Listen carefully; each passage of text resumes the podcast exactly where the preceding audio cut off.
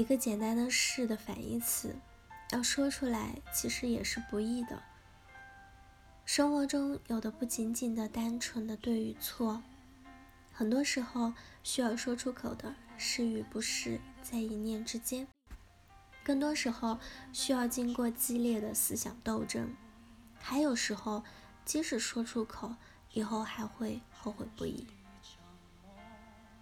相信大家都经历过这样的事情，这种因为某个事件让我们心里出现冲突而难下决定的现象，在心理学中叫做认知失调。认知失调会让人感觉到。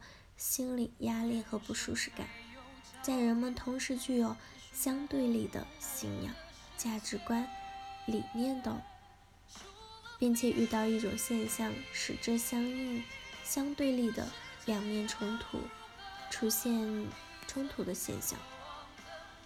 打个比方，今天你给我客户提交了一个方案，客户并不全然满意，提出了他们认为的修改意见。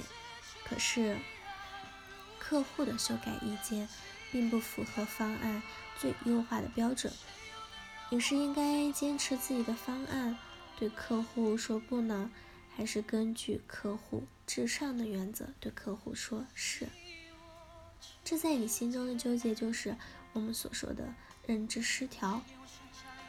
不管你是不是在评判别人的行为处事中，还是在预想。自己的行为举止中会有怎样的强硬、坚持真我的态度？现实生活中，往往说不比说是更难。在认知失调的情景中，人们总是更倾向于说是，就是如此的奇怪。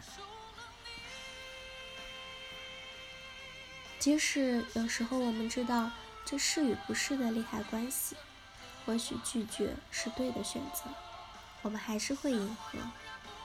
有人可能会认为，这是因为我们的人好心善，或者死要面子。其实，这是因为我们的大脑在作怪。更具体的说，是大脑中的杏仁核在作怪。这个负责人们情绪的杏仁核一定会觉得很委屈。其实，他也并不是在作怪。他只是想要更好的保护我们。当认知失调出现时，人们会有很强的不舒适感。那么杏仁核为了让我们更好受一点，就会让我们更倾向于说是，这样避免了我们说不的舒适感。拒绝不但容易伤害自己，还会伤害别人。记得小时候大家抬杠的时候，一定会说过类似的话，不就说了你几句，也不会少块肉。这句话的含义就是说心里受点伤害没什么大不了的，你在生理上不会受到任何的伤害。可是事实并不是这样。心理学研究表示，人的心理伤害和生理伤害往往是互通的。比如有研究表明，当你的身体在经受痛苦时，如果有人给你提供适应的社会支持，也就是安慰和关怀，那么你在身体上的痛苦就会显著的减弱。另外，还有研究表明，服用那个止痛剂啊，可以减弱你在社会上受到拒绝以后带来的受挫感。也就是说，生理上的止痛也可以在心理上止痛。这么看来，言语上给他人带来的痛苦，也同样给他人带来生理上的痛苦。因此，作为会共情的人类，我们并不希望看到他人受到伤害。这也让说不难上加难。说不如此之难。那么，我们到底应该怎么说出口？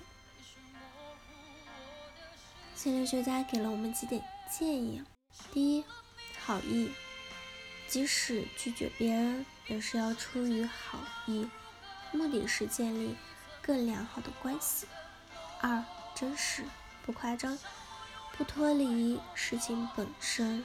三，有益，是能让事情往好的方向发展，而并不是让事情变糟。四，时效，说不并不是出于激动，并且要保证对方能够清楚的知晓你的意义。五，粗暴。你可以说的坚定、强烈、指向明确，但不能使用粗暴的语句。要做的是表达清楚意见，而不是发泄情绪。仔细看这五条意见啊，不仅仅是说不，也是怎么样做到有效的交流沟通的好建议。好了，以上就是今天的节目内容了。咨询请加微信 jlct 幺零零幺或者。关注微信公众号“甘露春天微课堂”，收听更多内容。感谢您的收听，我是森 y 我们下期节目再见。